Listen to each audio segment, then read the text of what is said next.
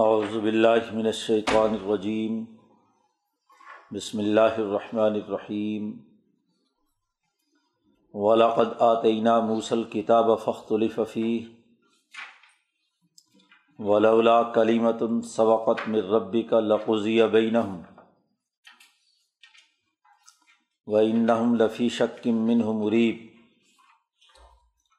وَإِنَّ كُلًّا لَمَّا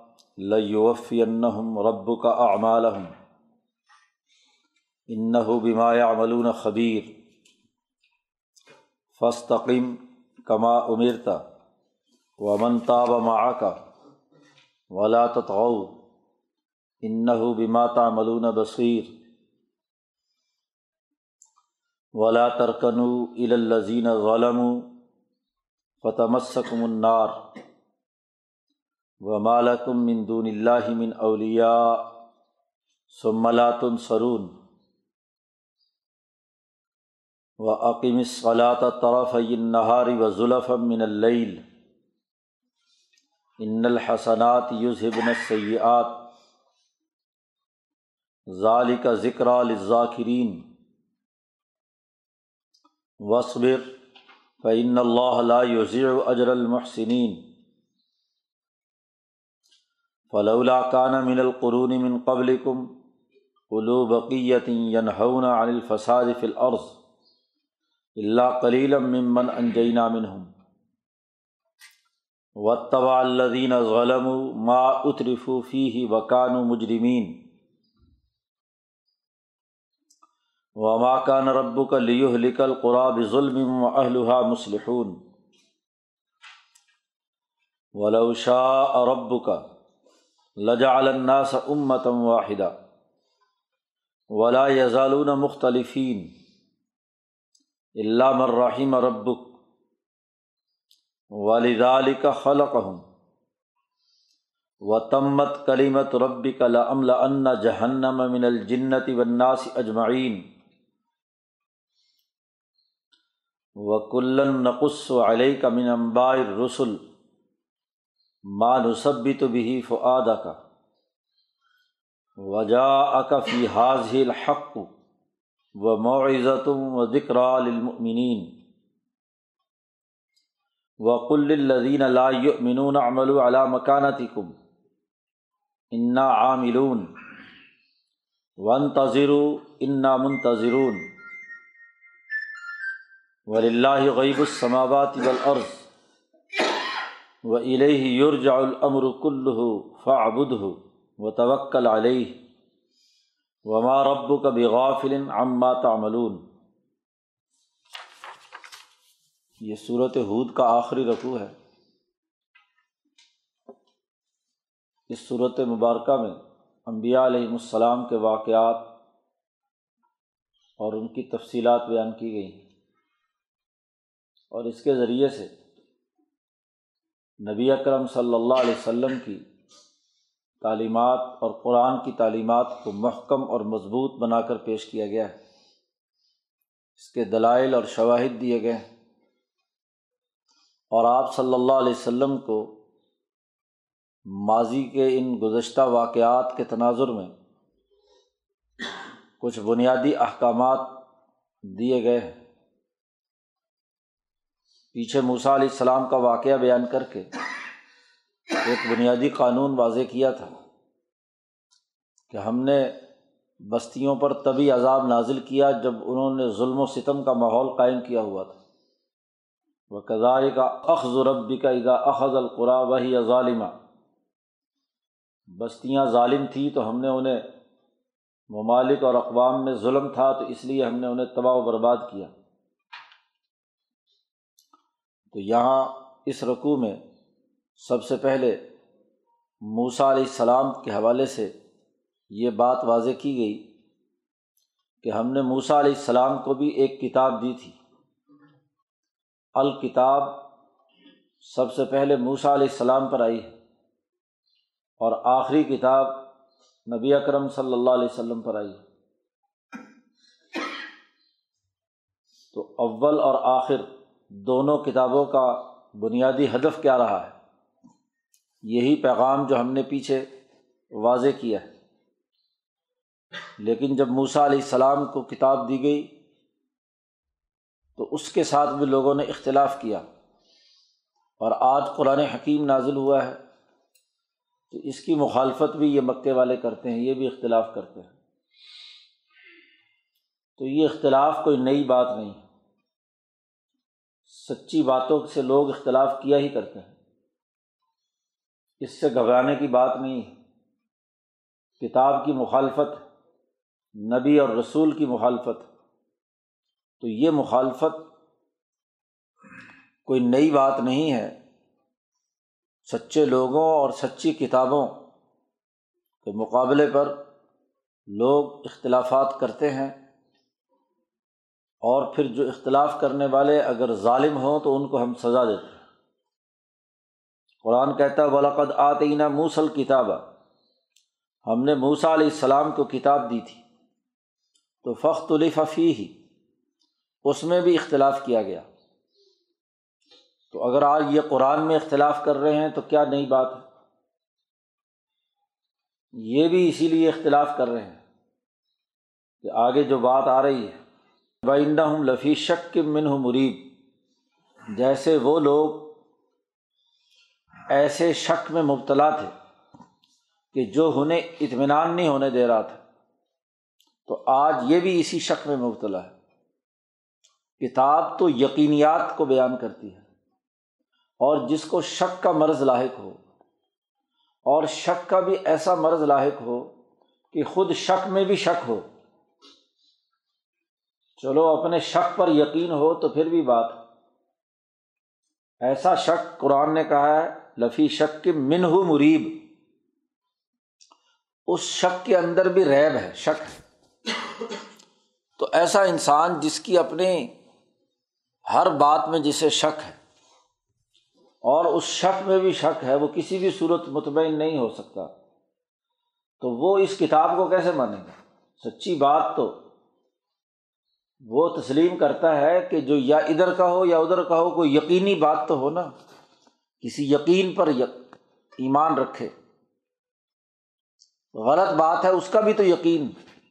تو یہ تو غلط بات کا بھی یقین ان کو نہیں ہے، تو شک، در شک میں مبتلا ہے۔ قرآن کہتا ولا کلیمت سبقت مر ربی کا لقز یا بینا اگر تیرے رب کا کلمہ اس کائنات کے سسٹم کے سلسلے میں اس کا جو عالمگیر تقدیری نظام لوہے محفوظ میں ہم نے مقرر کر دیا ہے کہ ہر آدمی کو ایک خاص وقت تک اس دنیا میں رہنا ہے۔ ہر قوم کو اور ہر نسل کو امتحان لینے کے لیے تاکہ ان میں سے پتہ چلے کون اچھا عمل کر رہا ہے، کون برا کر رہا ہے۔ اگر یہ مہلت ان کے لیے پہلے سے مقرر کی بھی نہ ہوتی تو لقوزیہ بینا ہوں تو دنیا میں ان کے خلاف فیصلہ ہو جاتا۔ لیکن چونکہ ہم نے ایک خاص مہلت مقرر کر دی ہے، ٹائم دے دیا ہے کہ تمہیں اتنی مدت میں یہ پرچہ حل کرنا ہے۔ دنیا میں ہم نے ان انسانوں کو بھیجا ہے، تو ہر انسان کو ایک ٹائم دے دیا۔ پچاس سال، ساٹھ سال، سو سال نو علیہ السلام کی قوم کو ایک ہزار سال۔ تو مختلف لوگوں کو مختلف ہم نے وقت دیے کہ لو اس میں پرچہ حل کرو لیب لوا کم ایکم احسن عملہ تمہارا امتحان ہے کہ تم میں سے کون اچھا عمل اپنے ارادے اور اپنے اختیار سے کرے۔ اگر زبردستی تمام کو مسلمان بنانا ہوتا تو اللہ تعالیٰ اپنی طاقت سے خود بنا لیتا، پھر تو امتحان کی ضرورت ہی نہیں تھی۔ خلافت نام ہی اس بات کا ہے۔ کہ وہ تمام کے تمام لوگ اپنے ارادے اور اختیار سے فیصلہ کریں کہ انہوں نے صحیح راستے پر جانا ہے یا غلط راستے پر۔ ورنہ تو فرشتے عبادت کے لیے بہت کافی تھے۔ فرشتوں میں کوئی ایسا فرشتہ نہیں ہے کہ جو ایمان نہ رکھتا ہو۔ وہ فرشتہ فرشتہ ہی نہیں بن سکتا۔ تو ہم نے انسان کو تو پیدا ہی اس لیے کیا تھا کہ وہ خلافت کی ذمہ داریاں، نیابت کی ذمہ داریاں نبھائے۔ حق بات کے پیچھے چلے اور غلط بات کو رد کرے۔ ان کا معاملہ تو یہ ہے کہ ان نہ لفی شکن۔ بے شک یہ لوگ تو شک میں مبتلا ہیں۔ اور ایسا شک ہے کہ من مریب یہ شک ان کو مطمئن نہیں ہونے دیتا۔ حضرت شیخ الہند نے بڑا جامع ترجمہ کیا۔ ایسا شک کہ خود شک بھی مطمئن نہ ہونے دے۔ اس سے بھی اطمینان نہیں ہے۔ شک میں بھی شک ہے۔ تو جسے اپنی گفتگو، اپنے دعوے، اپنی بات میں ہی خود شک ہو کہ وہ پتہ نہیں صحیح گفتگو بھی کر رہا ہے یا غلط، اس کی کامیابی کیا ہوگی؟ جی، کامیابی تو اس کی ہے کہ جو وہ بات کہہ رہا ہے، تو اس پر اسے اطمینان تو ہو کہ میں یہ صحیح بات کہہ رہا ہوں۔ ان کلن بے شک یہ تمام کے تمام لوگ لوفی ربو کا امال ہوں جب ان کا وقت آئے گا یعنی جب اجل آئے گی تو اس وقت تیرا رب ان کے پورے پورے اعمال کا بدلہ دے گا ان کو۔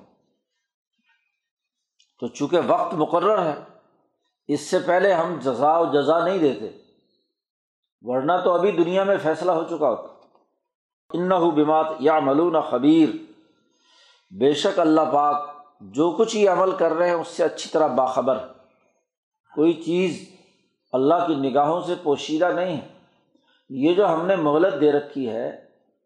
ایک خاص وقت تک۔ اس مہلت کا یہ قطعی مطلب نہیں ہے کہ ہمارے پاس ان کی کرتوتوں کا علم نہیں ہے۔ ان کے اعمال کا ہمیں پتہ نہیں ہے کہ شاید اللہ میاں نے چھوڑ رکھا ہے تو اب اللہ تعالیٰ سے نظریں بچا کر کچھ نہ کچھ اور کر لیں۔ نہیں۔ اللہ تبارک و تعالیٰ کی نظروں میں ہے ان کے تمام کے تمام اعمال۔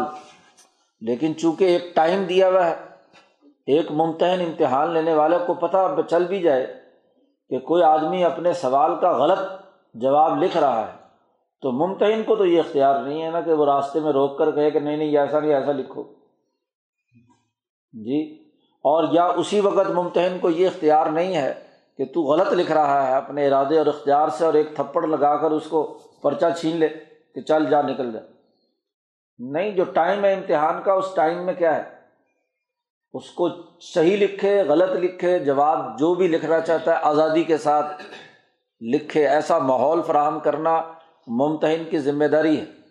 تبھی تو کمرہ امتحان میں صحیح امتحان ہوگا۔ اور اگر وہ ڈنڈا لے کر کھڑا ہو کہ لکھنا ہے تو صحیح لکھنا ہے غلط لکھنا ہے تو بھاگ جاؤ یہاں سے۔ تو پھر امتحان کیا ہوا؟ یہ پوری بات بیان کر کے تمام انبیاء کے یہ قصے اور خاص طور پر الکتاب کا ذکر کیا۔ موسا علیہ السلام کی کتاب کا۔ چونکہ ان صورتوں کا موضوع اللہ کی کتاب کی حقانیت، دعوت القرآن ہے، قرآن کی حقانیت کی طرف ان کو بلایا گیا۔ قرآن نے جو پیغام دیا ہے، اس کو ثابت قدمی سے پورا کرنے کا۔ تو اس کتاب کی طرف جو دعوت ہے، اس تناظر میں یہ بات کرنے کے بعد نبی اکرم صلی اللہ علیہ وسلم کو چند احکامات دیے گئے۔ ہیں اور آپ کی وساطت سے پوری امت مسلمہ کو۔ لیکن یہاں قرآن حکیم نے براہ راست جو سیگا استعمال کیا ہے وہ خود نبی اکرم صلی اللہ علیہ وسلم کو مخاطب کیا، آپ کی ذات گرامی کو۔ کیونکہ یہ جتنے کام سپرد کیے گئے ہیں، ان میں اگر اعلیٰ ترین معیار پر کوئی آدمی یہ کام کر سکتا ہے دنیا میں اس کتاب مقدس پر، تو وہ صرف اور صرف حضرت محمد مصطفیٰ صلی اللہ علیہ وسلم۔ ہے اس لیے آپ صلی اللہ علیہ وسلم کو براہ راست مخاطب کیا گیا۔ آپ کی وساطت سے امتیوں میں جتنا طاقت ہو، جتنی جد وجہد اور وہ کوشش کریں، جتنا وہ نبی کی جد وجہد کے اور استقامت کے قریب تک پہنچ جائے، اتنی اچھی بات ہے۔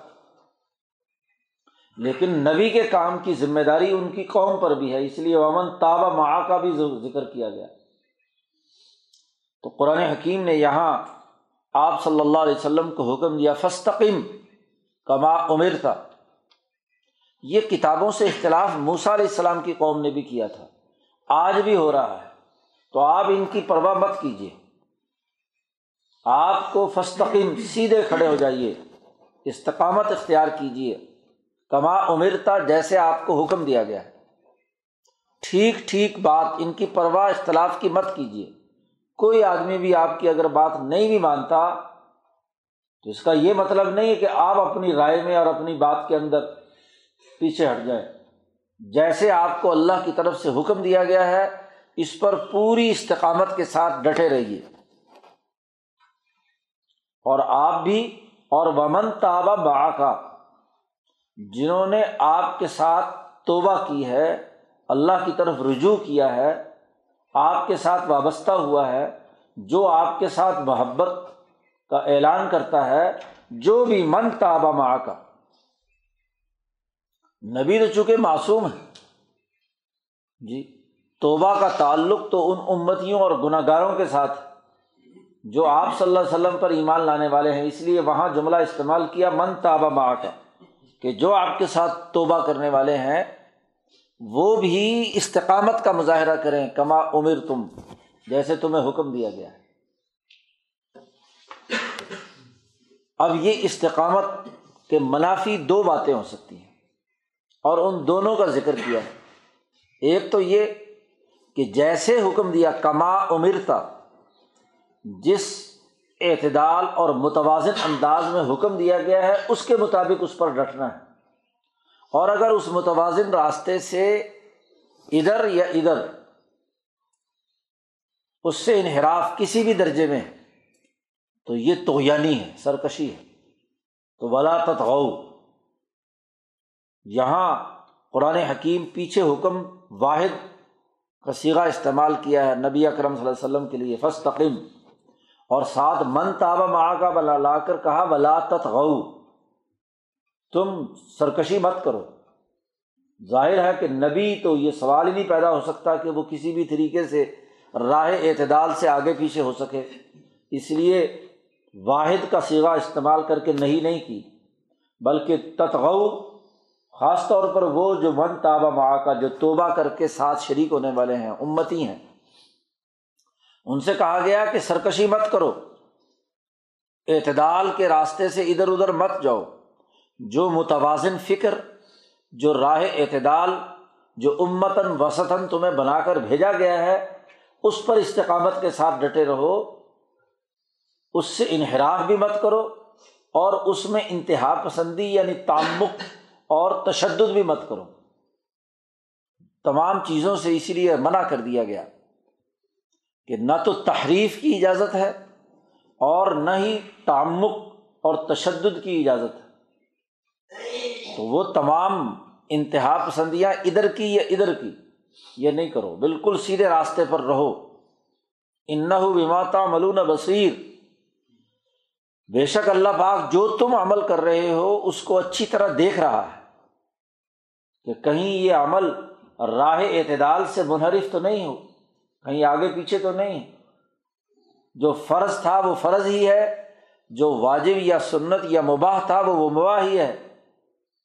یہ تو نہیں تو نہیں کہ فرائض اور واجبات کو سنن کے درجے پہ لے جاؤ اور جو سنتیں اور مستحبات ہیں ان کو فرائض کے درجے میں لے جاؤ۔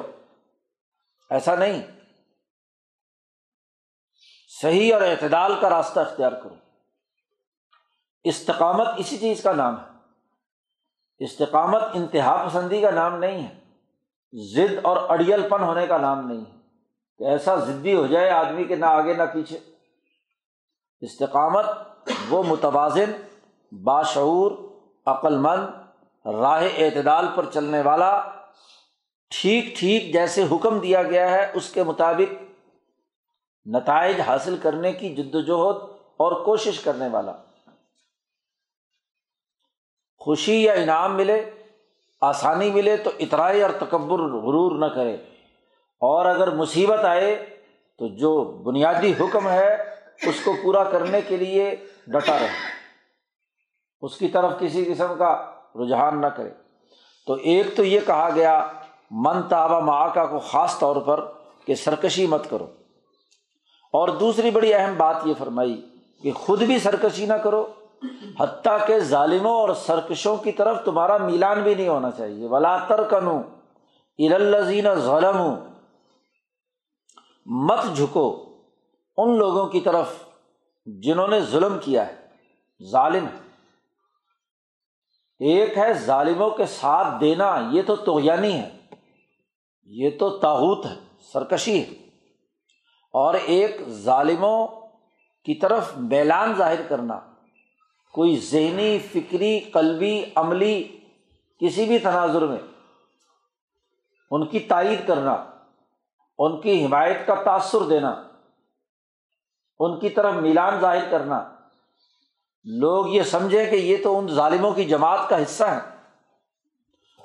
ان کے اعمال، کردار کے مطابق تم بھی عمل اور کردار ادا کرنے لگ جاؤ۔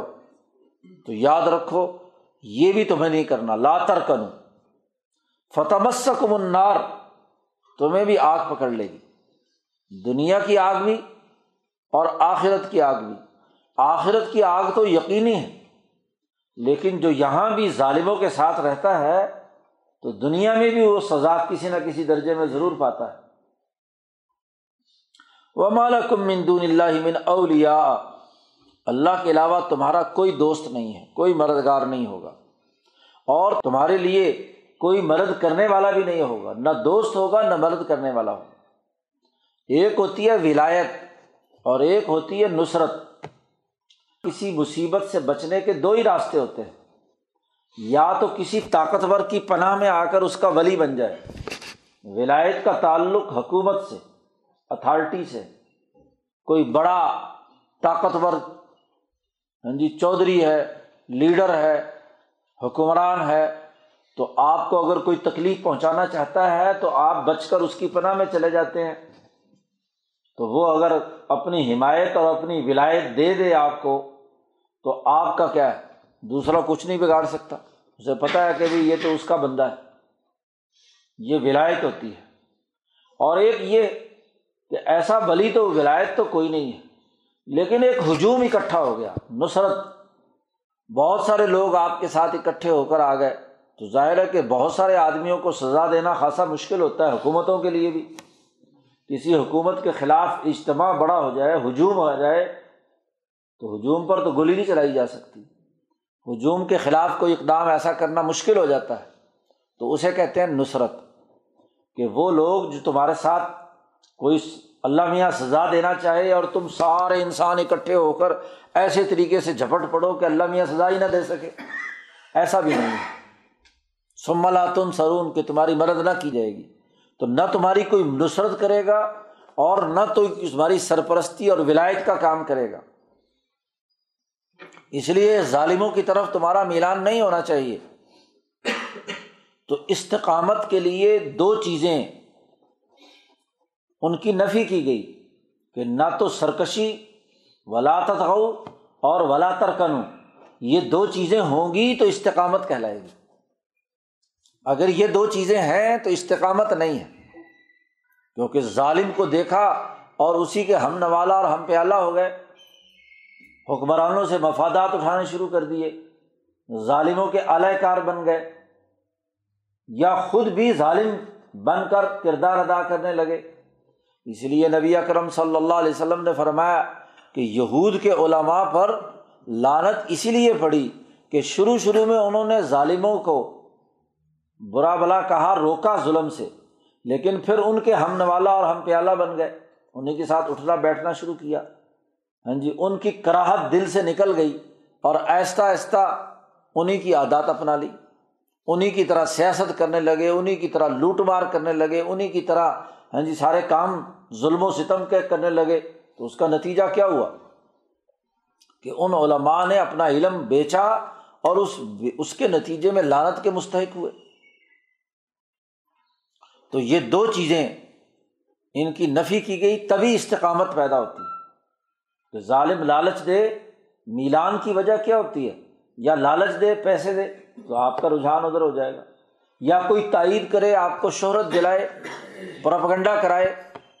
جی تو پھر کیا ہے؟ میلان ہوتا ہے۔ تو ایسی کسی بھی چیز کی طرف متوجہ نہیں ہوگے، اپنے نظریے پر ڈٹے رہو گے، تو تبھی کامیابی ہے۔ فسطم کما عمر تھا صحابہ اکرام نے نبی اکرم صلی اللہ علیہ وسلم سے پوچھا کہ آپ قبل از وقت بوڑھے ہو گئے۔ اربوں میں جو لوگ ہیں، ان کی تو بڑی عمریں ہوتی ہیں اور آپ یہ پچاس ساٹھ سال کی عمر میں ہی آپ بوڑھے ہو گئے۔ جی بڑھاپا آپ پر تاری ہو گیا۔ تو آپ صلی اللہ علیہ وسلم نے فرمایا، شیبتنی ہود و اخوات مجھے صورت ہود اور اس کی بہنوں نے یعنی جو اس کے ساتھ ملتی جلتی یہ لبامیر ستہ جنہیں کہا گیا علیف لام را، تو یہ ان صورتوں نے مجھے بوڑھا کر دیا۔ اور مفسرین کہتے ہیں کہ یہ آیت خاص طور پر کہ فستقم کما امیر تھا ومن تاب ماں کا استقامت کا براہ راست حضور اور پوری جماعت کو حکم دیا۔ حضور کو اپنے سے زیادہ لوگوں کی فکر کہ یہ کہیں میلان نہ ظاہر کر دیں ظالموں کی طرف۔ یہ کہیں توانی اور سرکشی کے راستے پر نہ چل پڑے لا تغو ولا ترکنو تو ان آیات نے مجھے بوڑھا کر دیا کہ استقامت اختیار کرنا بہت ہی مشکل امر تھا۔ جماعت کو درست راستے پر قائم رکھنا۔ جی اور وہ مدینے کی حکومت ملی تو حکومت ملنے کے بعد کہیں حد سے تجاوز نہ کرنے لگ جائیں۔ اور ظالموں کا دباؤ پڑے تو کہیں ادھر رجحان نہ کر لے۔ تو پوری جماعت کو اس طرح اپنے ساتھ لے کر چلنا، اس کے لیے محنت اور مشقت کرنا، حالانکہ حضور صلی اللہ علیہ وسلم کی جسمانی طاقت باقی مردوں سے کئی گنا زیادہ تھی۔ حضرت عائشہ صدیقہ رضی اللہ تعالیٰ نے ایک دفعہ دیکھا، حضور کے ماتھے پہ ہاتھ لگا کر بخار کی حالت تھی۔ تو شدید بخار تھا کہ عام آدمی کو ایسا بخار نہیں ہوتا۔ حضرت عائشہ نے کہا کہ بہت زیادہ بخار ہے۔ تو حضور صلی اللہ علیہ وسلم نے فرمایا کہ تم میں سے جتنی ایک مرد کو بخار ہوتا ہے، مجھے ڈبل ہوتا ہے۔ دو مردوں کے برابر بخار ہوتا ہے۔ تو تکلیف اور اذیت اتنی، اب اتنی طاقت ہونے کے باوجود کہ ستر یا سو یا چالیس مردوں کی طاقت کے برابر آپ کی طاقت تھی۔ لیکن عمر مبارک صرف تریسٹھ سال۔ وہ بھی چاند کے حساب سے۔ شمسی حساب سے تو ساٹھ سال۔ نبی اکرم صلی اللہ علیہ وسلم کی ساٹھ سال کی عمر میں دنیا سے تشریف لے گئے۔ کیونکہ جتنے بوجھ اور جتنی ذمہ داریاں اور جتنا استقامت اور جتنی جد وجہد اور کوشش آپ صلی اللہ علیہ وسلم نے کی، کوئی دنیا میں انسان ایسی نہیں کر سکتا۔ ایک تو یہ حکم دیا کہ فس تقیم کما امیرتا تمام انبیاء کے واقعات بیان کر کے یعنی باقی سارے نبی ایک طرف، اور محمد مصطفیٰ صلی اللہ علیہ وسلم سے کہا جا رہا ہے کہ تم کم فستقم کما امیرتا کتاب سے اختلاف موسا علیہ السلام سے بھی کیا گیا، اور آپ کی کتاب سے بھی اختلاف لوگ کر رہے ہیں۔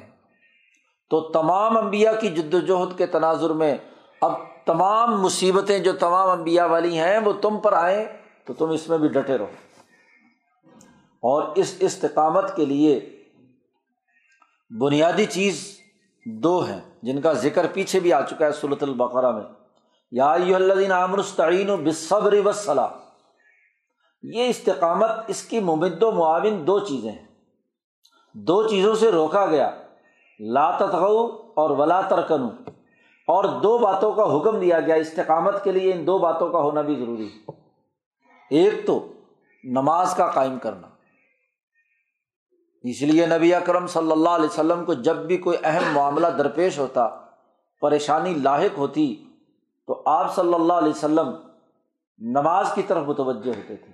ایزا حضب امر بادرا الصلاح، کہ جب بھی کسی معاملے میں آپ کو کوئی مزاحمت یا مشکل پیش آتی، تو دوڑتے تھے نماز کی طرف۔ کیونکہ نماز سے ہی استعانت حاصل ہوتی ہے۔ اس لیے حکم دیا گیا عقیم صلاح نماز قائم کیجیے طرف نہاری و ظلف من اللیل، دن کے دونوں اطراف میں، صبح اور شام، اور رات کے کچھ حصے میں۔ نماز کا قیام، نماز پڑھیے تو پانچوں نمازیں یہاں سے علماء نے اخذ کی ہیں کہ دن کے اگر دو حصے کیے جائیں، دو طرف زوال سے پہلے اور زوال کے بعد۔ تو زوال سے پہلے کے صبح میں فجر ہے اور اس کے بعد شام کے اندر ظہر بھی ہے، عصر بھی ہے اور بعض لوگوں نے مغرب کو بھی کہ فوراً غروب کے فوراً بعد ہے۔ اور بعض لوگوں نے مغرب اور عشاء کو ظلف من اللیل میں شامل کیا کہ رات کے کچھ حصے میں۔ تو پانچوں نمازوں کو نبی اکرم صلی اللہ علیہ وسلم نے اسی سے اخذ کیا اور وہ سب بلاشی بل ابکار سے بھی لوگوں نے کیا ہے، جو اخذ کیا ہے۔ شاہ صاحب کہتے ہیں کہ نبی اکرم صلی اللہ علیہ وسلم نے اسی سے نمازوں کا نظام وضع کیا، پانچ نمازوں کا۔ تو بہرحال یہاں نماز قائم کرنے کا حکم دیا گیا ہے۔ کیونکہ نماز کی حالت میں انسان اپنے اللہ سے سرگوشی کرتا ہے۔ یا کا نابدو و یا کا نستعین۔ اللہ کی غلامی کا اقرار کرتا ہے اور اسی سے مدد مانگتا ہے۔ اور جس اللہ کے حکم کو دنیا میں قائم کرنے کے لیے استقامت کا حکم دیا گیا ہے، اس اللہ سے جب انسان ہم کلام ہوتا ہے، تو اس کو حوصلہ ملتا ہے۔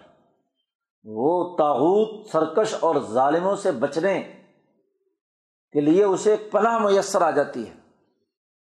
اللہ کے ساتھ اس کا تعلق قائم ہوتا ہے۔ یہ تمام مصیبتیں اور مشقتیں اس کے بہیمی جسم پر طاری ہوتی ہیں۔ اور بہیمی جسم میں جو روح دوڑ رہی ہے، اگر وہ روح اللہ سے تعلق قائم کرتی ہے، تو سارا گرد و غبار جو اس کی بہیمیت پر طاری ہوتا ہے، خوف اور جو ہاں جی مصیبتیں اور مشقتوں کی وجہ سے تکلیفیں اور اذیتیں ہیں وہ ختم ہو جاتی ہیں۔ اس لیے صحابہ جب نماز کی نیت باندھتے ہیں تو جسم میں لگا ہوا تیر بھی کھینچ لیا جائے تو انہیں پتہ نہیں چلتا، کیونکہ روح جو ہے وہ اللہ کے حضور میں کھڑی ہوئی۔ تو نماز قائم کیجیے اس سے استقامت میں مدد ملتی ہے۔ اور جب آپ پانچ وقت اللہ کے حضور استقامت کے ساتھ کھڑے ہو کر اللہ سے تعلق قائم کرتے ہیں، تو جو اللہ نے حکم دیا ہوا ہے وہ قائم کرنا آسان ہو جاتا ہے۔ ان الحسنات یوزبن سیاحت جسم سے اگر کہیں کوئی کوتاہی ہوتی ہے، غفلت ہوتی ہے سیاحت ہو جاتی ہیں۔ سیاحت ہیں اور ایک ہے بڑے بڑے قبائر گناہ۔ جہاں نظریے کی خرابی ہو، بنیادی قانون ٹوٹتا ہو، وہ قبائر ہے اور ایک سیاحت ہے کہ صحیح نظریہ تو تھا، آپ تو صحیح سوچ اور نظریے کے مطابق کام کر رہے تھے، لیکن انسان ہے۔ ہاں جی چھوٹی موٹی غلطیاں اور لغزشیں ہوتی رہتی ہیں۔ جی کچھ نہ کچھ کیا ہے، کسی صحیح کام کرنے کے لیے بھی ذرا سا میلان ظاہر ہو جاتا ہے یا کہیں کوئی ہاں جی راہ اعتدال سے آگے پیچھے انسان ہو جاتا ہے تو یہ سیاحت ہے۔ اور جب یہ سیاحت دو نمازوں کے درمیان کہیں ہوئی تو آپ نے جب نماز پڑھی اور اللہ کے ساتھ سچا تعلق قائم کر کے اس کے امر کو اس کے حکم کو بجا لانے کے لیے اپنی گردن جھکا دی رکو کر لیا، سجدہ کر لیا، توبہ استغفار کی، اللہ کی طرف متوجہ ہوئے، اسی سے مدد مانگی۔ تو وہ جو دو نمازوں کے درمیان سیاحت ہوئی ہیں، کوئی غفلت ہوئی ہے یا راہ اعتدال سے ادھر ادھر ہٹنے کا کام ہوا ہے، تو ان الحسنات یوزبن سیاحت وہ سیاحت ساری کی ساری ختم ہو جاتی ہیں۔ ظالی کا ذکر ذاکرین اور پھر یہ نماز اور یہ نیکیاں، یہ ذکر کرنے والوں کے لیے ذکر ہے، یادگار ہے۔ کیونکہ ہر تین چار، دو تین یا چار پانچ یا چھ گھنٹے کے بعد جب آپ نماز قائم کرتے ہیں، فجر کے بعد زور زور کے بعد اثر اثر کے بعد مغرب مغرب کے بعد عشاء، ہر کچھ وقت کے بعد آپ اللہ کے ساتھ تعلق قائم کرتے ہیں تو یہ ذکر بن جاتی ہے۔ آپ کے لیے یادگار بن جاتی ہے۔ آپ کو یاد کرانے کا سبب بن جاتی ہے کہ تو نے اس اللہ کے حکم کو پورا کرنے کی قسم اٹھائی ہے۔ تم نے حلف اٹھایا ہے، تم ایمان لائے ہو اللہ کے حکم پر۔ اس لیے استقامت اختیار کرو۔ تو ایک حکم یہ۔ اب ظاہر ہے کہ چوبیس گھنٹے تو نماز نہیں پڑھ سکتا انسان۔ جی نمازوں کے اوقات میں نماز پڑھے گا، طرف نہاری و ظلف من اللیل نماز باقی کے جو اوقات ہیں، ان میں اگر تمہیں چیلنج درپیش ہو تو یعنی کا، سرکشی کا، ظالموں کا، تو وہاں تمہیں اپنے جسم اور اپنی بہیمیت کو کنٹرول کرتے ہوئے وصبر، صبر و استقامت کا مظاہرہ کرنا ہے۔ تو اس لیے کہا وسطین بصبری وصلاح صبر اور نماز سے استعانت مانگو تو اب صبر ضروری ہے کہ جو آپ نے پانچ وقت اللہ کے سامنے سرب سجود ہو کر پورا اعتماد اس سے حاصل کر لیا، اب باقی اوقات میں آپ کے جسم کے اندر کسی قسم کی جھکاؤ، لالچ خود غرضی یا مصیبت سے دور بھاگنا یہ نہیں ہونا چاہیے۔ اس لیے صبر کے لیے لازمی ہے۔ تین چیزیں جو بیان کی گئی ہیں کئی دفعہ پیچھے بیان ہو چکی، صبر الطاعت صبر عن المعاصی، صبر المصائب۔ تین پہلو جو مفسرین نے بیان کیے ہیں ان تینوں کے اعتبار سے وہ صبر و استقامت کا مظاہرہ کرے۔ کوئی لالچ، کوئی مصیبت، کوئی مفاد ہاں جی اس کے راستے میں رکاوٹ نہ بنے۔ وصبر فعین اللہ اللہ یوزیع اجر المحسنین بے شک اللہ تعالیٰ صفت احسان رکھنے والے لوگوں کا اجر ضائع نہیں کرتا۔ اور یہ صبر بھی تبھی ہوتا ہے کہ جب انسان میں صفت احسان ہو، محسن ہو، کہ جو نیکی کا کام کرنے والے ہیں، اللہ کی رضا کے لیے کام کر رہے ہو فرعون کا مقابلہ بھی ہے تاوت اور سرکش کا مقابلہ بھی ہے تو اللہ کی رضا کے لیے۔ والدین کے حقوق ادا کر رہے ہیں تو اللہ کے لیے۔ اولاد کی پرورش کر رہے ہیں تو اللہ کے لیے۔ کام کاج کر رہے ہیں تو اللہ کا حکم سمجھ کر۔ تو یہ محسن ہے۔ تو ایسے محسن کو جو اللہ کا حکم سمجھ کر سارے کام کرے، تو اس کا اجر اللہ تعالیٰ کیسے ضائع کرے گا؟ پھر اللہ نے فرمایا فلا کان من القرون من قبل کم الو یہ حکم تو حضور صلی اللہ علیہ وسلم کو دے کر استقامت، نماز اور صبر، ان کا حکم دیا گیا۔ اور ظالموں کی طرف میلان نہ رکھنے اور تاوت اور سرکشی کا راستہ اختیار کرنے سے روک دیا گیا۔ اب یہ بڑا مشکل ٹاسک نبی اکرم صلی اللہ علیہ وسلم اور ان کی امت کو دیا گیا۔ اس پر قرآن حکیم نے اگلی بات واضح کی کہ یہ جو پچھلی بستیاں تباہ و برباد ہوئیں، اس کی وجہ یہی تھی کہ وہاں باقی بچ جانے والے صحیح لوگوں نے فسادیوں کو فساد سے نہیں روکا۔ اگر تمہارے اندر بھی ایسا ہی ہوگا، تو تمہارے لیے بھی وہی سزا ہوگی۔ قرآن کہتا ہے فلا کانا من القرون من قبل کم کیوں نہیں تم سے پہلی جماعتوں میں ایسے لوگ ہوئے؟ کون سے لوگ جو الو بقیت جن کے اندر خیر کا، نیکی کا کچھ اثر باقی تھا؟ امبیا کی تعلیمات کے اثرات تھے۔ تو الو بقیہ، وہ جن میں نیکی، عدل، سچائی، سچے نظریے، ایمان کے اثرات باقی ہیں، وہ کیوں نہیں تم سے پہلے جو بستیوں میں لوگ گزرے؟ انہوں نے کیوں نہیں یہ کام کیا کہ ین ہونا عن الفساد فی الارض؟ زمین میں فساد مچانے والوں کو روکتے، ظالموں کا ہاتھ پکڑتے۔ ان کو نیک کام کرنے کا حکم دیتے، برائیوں سے روکتے۔ تو کیوں نہیں روکا انہوں نے؟ اور جب انہوں نے روکا نہیں اسی لیے یہ سزاؤں کے مستحق بنے۔ جی گویا کہ یہاں یہ بات بھی واضح کر دی کہ یہ استقامت، یہ صبر، یہ سرکشی سے باز آنا، یہ ظالموں کی طرف میلان نہ کرنا، یہ صرف نبی اور وبن تابہ ماں کا تیرے ساتھ آج توبہ کرنے والوں تک مخصوص نہیں ہے، بلکہ قیامت تک جتنے الو بقیہ آئیں گے، جتنے بھی لوگ نبی کی امتیوں میں سے ایسے لوگ ہوں گے، ان پر فرض اور واجب ہوگا کہ وہ ینہونا عن الفساد فی الارض۔ اگر ان کی سوسائٹی میں فسادی لوگ فساد مچا رہے ہوں، ان کے معاشرے میں ظالم ہوں، تو ان ظالموں کو ظلم سے روکے اس زمین میں فساد مچانے کے خلاف مزاحمت کریں۔ تو کیوں مزاحمت نہیں کی ان لوگوں نے جو وہاں جن پر کسی قسم کا خیر کا اثر تھا، عقل مند تھے؟ بعض لوگوں نے الو بقیہ کا ترجمہ کیا، عقل مند، جن میں کسی درجے میں عقل باقی تھی۔ عقل مندوں نے کیوں نہیں روکا؟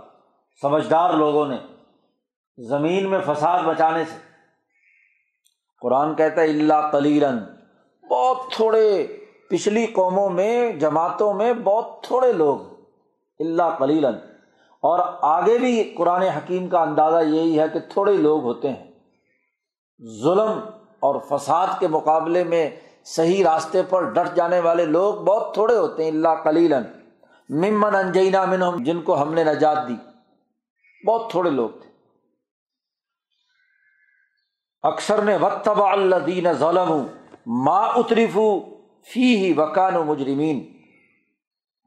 ظالم لوگوں نے اتباع کی ان کی جو ان میں عیاشیوں میں مبتلا تھے۔ عیاش تو عیاشیوں میں ہے، مترف اور ملا تو اپنی عیاشیوں میں مبتلا ہے۔ لیکن یہ جاہل عوام اور احمق لوگوں نے بھی اپنے اوپر ظلم کرتے ہوئے انہیں کی اتباع کی۔ عقل بندوں کے پیچھے نہیں چلے۔ فسادی لوگوں کو ہی اپنا لیڈر بنایا انہیں کو ووٹ دیا انہیں کو نوٹ دیا۔ انہیں کے لیے تحریکیں چلائیں، ان کے لیے ہی دھرنے دیے، ان کے لیے جلوس نکالے۔ وقت تبا اللہ دینا ظلم ماں اتری فوفی ہی وقان و مجرمین، اور وہ مجرم تھے۔ جب کسی قوم کی لیڈرشپ خود مجرم بن جائے اور مجرم لوگوں کی پناہ گاہ بن جائے اور وہ انہیں کی اتباع کریں تو وہ فساد سے روکیں گے یا فساد کے ایجنٹ ہوں گے؟ فساد کے اعلی کار ہوں۔ قرآن نے کہا، یاد رکھو وہ ماکان ربو کا لی کل قرآب ظلم و اہلحا مسلح تیرا رب کسی بستی کو ظلم اور زیادتی سے قتل اور ہلاک نہیں کرتا۔ تبھی ہلاکت آتی ہے جب وہ خود ظالم ہوتے ہیں یا ظالموں کی اتباع کرتے ہیں۔ ہم کسی بستی کو کسی بستی پر ظلم کرتے ہوئے اسے تباہ نہیں کرتے۔ وہ آلوہا مسلحون اگر ان کے بستی والے جو ہیں، وہ اگر مسلح ہیں، صحیح کام کر رہے ہیں، دنیا میں فساد فی العرض کے مقابلے میں اصلاح فی العرض کا کام کر رہے ہیں، تو ہم نے ایسی بستیوں کو کبھی تباہ و برباد نہیں کرتے۔ نبی اکرم صلی اللہ علیہ وسلم مکہ مکرمہ پر حملہ کرنے کے لیے جا رہے ہیں۔ تو راستے میں ایک آدمی مل کر کہتا ہے کہ فلانی بستی پر حملہ کرو، وہاں مال شال کچھ بہت کچھ ملے گا۔ تو حضور نے فرمایا کہ مجھے اللہ نے روک دیا ہے، کیونکہ وہاں کے لوگ نیک ہیں، خیرات کرتے ہیں عدل و انصاف کا کام لیتے ہیں، لوگوں کے حقوق ادا کرتے ہیں سلا رحمی کرتے ہیں۔ عقیدے کے کافر ہیں تو کیا؟ عقیدے کے کفر پر دنیا میں عذاب نہیں آتا، یاد رکھو۔ عقیدے کے کفر کی سزا کا دائرہ کار آخرت۔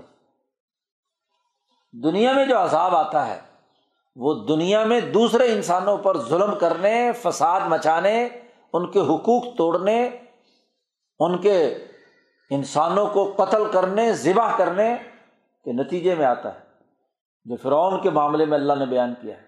یوزب ابنا اہم ویستا ہی نسا اہم ان نحکانہ من المفصدین فرعون کا تذکرہ، اس کے جتنے بھی واقعات پیچھے بیان کیے ہیں ان تمام سے یہی بات واضح ہوئی ہے کہ ظلم کے نتیجے میں، انسانی حقوق کو توڑنے کے نتیجے میں، فساد فی العرض کے نتیجے میں دنیا میں عذاب آتا ہے۔ اس لیے کیا بآلحہ مسلحون اگر ان کے لوگ مسلح ہے صحیح ہے فساد فی العرض نہیں بچاتے تو ان پر عذاب نہیں آتا۔ باقی رہی یہ بات کہ یہ عذاب اور یہ استقامت اور صبر اور دشمن کے مقابلے میں ڈٹنے کی بات اور اس کے تناظر میں اگر کسی کے دماغ میں یہ سوال ہو کہ یہ سارے کے سارے مسلمان کیوں نہیں ہو جاتے؟ تو اللہ نے کہہ دیا ولا شاہ رب کا اگر تیرا رب چاہتا لجا الناس امت واحدہ تو سب انسانوں کو ایک امت بنا دیتا، سب مسلمان ہو جاتے۔ لیکن معاملہ کیا ہے؟ بھلا یزار مختلفین۔ یہ ہمیشہ اختلاف کرتے رہے۔ تو اختلاف تو ہوتا رہا ہے۔ جی جو اختلاف کرنے والے ہیں اور ظلم اور زیادتی اور فساد مچانے والے ہیں، ان کو سزا بھی ہوتی رہی ہے۔ صرف انہیں لوگوں نے کتاب مقدس سے امبیا کی تعلیمات سے اختلاف نہیں کیا کہ اللہ مر رحیم ربک، جن پر تیرے رب نے رحم کر دیا۔ والد علی کا خلق ہوں اسی لیے تو ان کو پیدا کیا تھا کہ ان کو اختلاف کا حق ہو تاکہ پتہ چلے کہ لیے بلوا کو میے کو محسن و عملہ جیسا کہ ابھی پیچھے وضاحت کی کہ پرچہ لینا ہے، امتحان لینا ہے، تو امتحان میں پرچہ دینے والے کو صحیح سے اختلاف یا غلط سے صحیح لکھنے کا اختیار ہوگا، اختلاف کرنے کا حق ہوگا، تو وہ کیا ہے؟ امتحان قرار پائے گا۔ اس لیے ولی ظالی کا خلا کا ہوں اسی اختلاف کے لیے تو ہم نے ان کو پیدا کیا ہے۔ اگر اختلاف نہ ہوتا تو پھر فرشتے کافی تھے، پھر انسان کی کیا ضرورت تھی وہ تمت کلیمت ربی کا اور تیرے رب کا کلمہ مکمل ہو کر رہے گا کہ جو اس پرچے میں فیل ہوا، جس نے ایسا اختلاف کر کے سوسائٹی میں فساد بچایا ان کے لیے لمل ان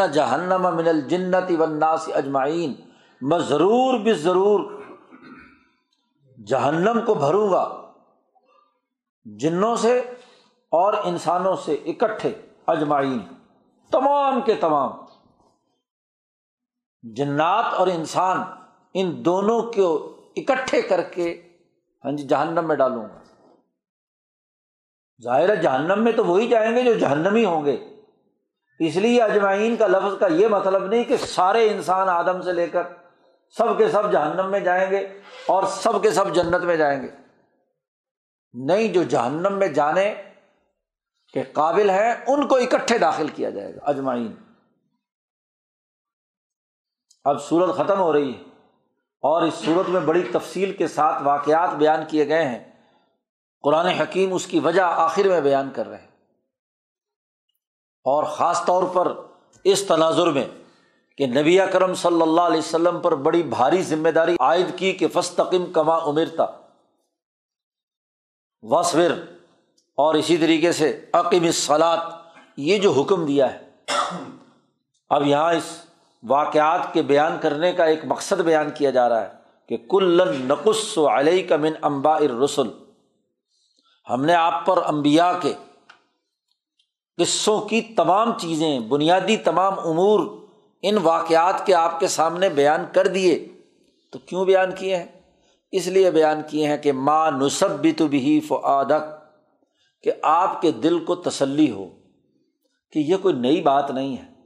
آپ کی مخالفت ہونا، کتاب کو نہ ماننا، اللہ کے احکامات کی خلاف ورزی کرنا، یہ کوئی نئی بات نہیں ہے۔ یہ گزشتہ قوموں میں ایسا ہوتا رہا ہے اور ایسے وہاں سزا، جزا کا نظام رہا ہے۔ اور جیسے ان امبیا نے اول الازوی کے ساتھ استقامت اختیار کی اور وہ کامیاب ہوئے، تو تاریخ کے واقعات جب انسان پڑھتا ہے تو اسے حوصلہ ہوتا ہے۔ اس کا دل مضبوط ہوتا ہے۔ وہ جو نئی پیش آمدہ صورت حال میں پریشانی لاحق ہوتی ہے، وہ دور ہوتی ہے۔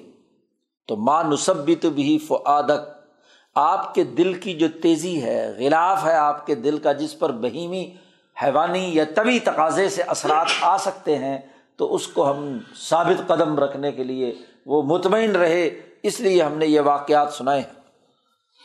وہ جا کا فی حاضل حق اور تیرے پاس اس میں بڑی حق اور تحقیقی بات سامنے آ گئی۔ اور یہ بڑی نصیحت بھی ہے، اور مومنین کے لیے یادداشت بھی ہے۔ مومنین کے لیے قسم کی یاد کرنے کی بات بھی ہے، حوصلہ بھی بلند ہوتا ہے۔ آدمی جب انقلابات کی تاریخ پڑھتا ہے اور انقلابیوں کی جد وجہد کو دیکھتا ہے، ان کے استقامت اور صبر کو دیکھتا ہے، تو اس کو بھی کیا ہے؟ حوصلہ ملتا ہے۔ کہ میں بھی آج اگر مشکل ماحول میں ہوں تو جیسے انہوں نے ان مشکلات کے اندر استقامت کے ساتھ آگے بڑھ کر کامیابی حاصل کی تو مجھے بھی حاصل کرنی ہے۔ ذکر المنین اب آخری بات ہو رہی ہے۔ وقل، اے محمد صلی اللہ علیہ وسلم، کہہ دیجیے ان لوگوں سے کہ جو ایمان نہیں رہتے للزین لائیو منون اے ملو اعلیٰ مکانتی کم تم بھی اپنی جگہ پر عمل کرو، انا عاملون۔ ہم اپنے نظریے اور اپنی کتاب کے مطابق عمل کریں گے۔ تمہاری اتھارٹی تمہاری حکومت، تمہاری مکے کی ریاست کی حکمرانی کو ہم تسلیم نہیں کرتے۔ تم اپنے ریاستی اصولوں پر چلو اور ہمیں جو اللہ نے حکم دیا ہے، ہم اس کے مطابق عمل کریں گے۔ ونتظر اب تم بھی انتظار کرو۔ اور انا منتظرون، ہم بھی انتظار کرتے ہیں۔ کہ ہمارے اعمال کے کیا نتائج نکل رہے ہیں اور تمہارے اعمال کے کیا نتائج نکلیں گے؟ اپنے اعمال کے نتائج کا انتظار کرو۔ ولی اللہ غیب السماوات والارض اللہ کے لیے آسمان و زمین کا غیب ہے۔ پوشیدہ باتیں سب اسی کی ہیں۔ اور اس پوری کائنات کے تمام امور اسی کی طرف لوٹ کر جانے ہیں۔ ویلے ہی یورجا العمر کل تمام امور اسی کی طرف لوٹائے جائیں گے۔ جب اللہ ہی غیب جاننے والا ہے اور اللہ کی طرف تمام معاملات لوٹ کر جانے ہیں، تو نبی کو حکم دیا جا رہا فعبد ہو عبادت کیجیے صرف اسی کی، اور و توکل علیہ ہی اور اسی پر توکل اور اعتماد کیجیے عبادت کیجیے وہی جو باتیں ابھی بیان کی ہیں۔ کہ استقامت، صبر، نماز کا نظام قائم کرنا اور سرکش اور ظالم نظام کی طرف میلان ظاہر نہ کرنا، یہی تو عبادت ہے۔ تو اسی کی غلامی اختیار کرو۔ فعبد ہو ایک اور حکم دے دیا۔ اور و توکل علیہ ہی اور اللہ پر بھروسہ کیجیے وہ ماں رب کا بے غافل عما تعملون، تیرا رب غافل نہیں ہے جو تم عمل کرتے ہو۔ ایک ایک بات تمہاری ہماری نگرانی میں ہے۔ تم نے عبادت کی، استقامت اختیار کی، صبر کیا، نماز پڑھی اور توکل اور اعتماد کیا، یہ سب ہمارے علم میں ہے اور اس علم کے مطابق ہی تیرا رب فیصلہ کرے گا۔ اور یقیناً وہ فیصلہ ہاں جی مومنین کے لیے کامیابی کا ہے اور ظالموں کے لیے شکست کا ہے۔ جیسا کہ بعد میں بدر کے اندر اور باقی واقعات کے اندر ظاہر ہوا۔ اللہ تعالیٰ قرآن حکیم کو سمجھنے اور اس پر عمل کرنے کی توفیق عطا فرمائے۔ اللہ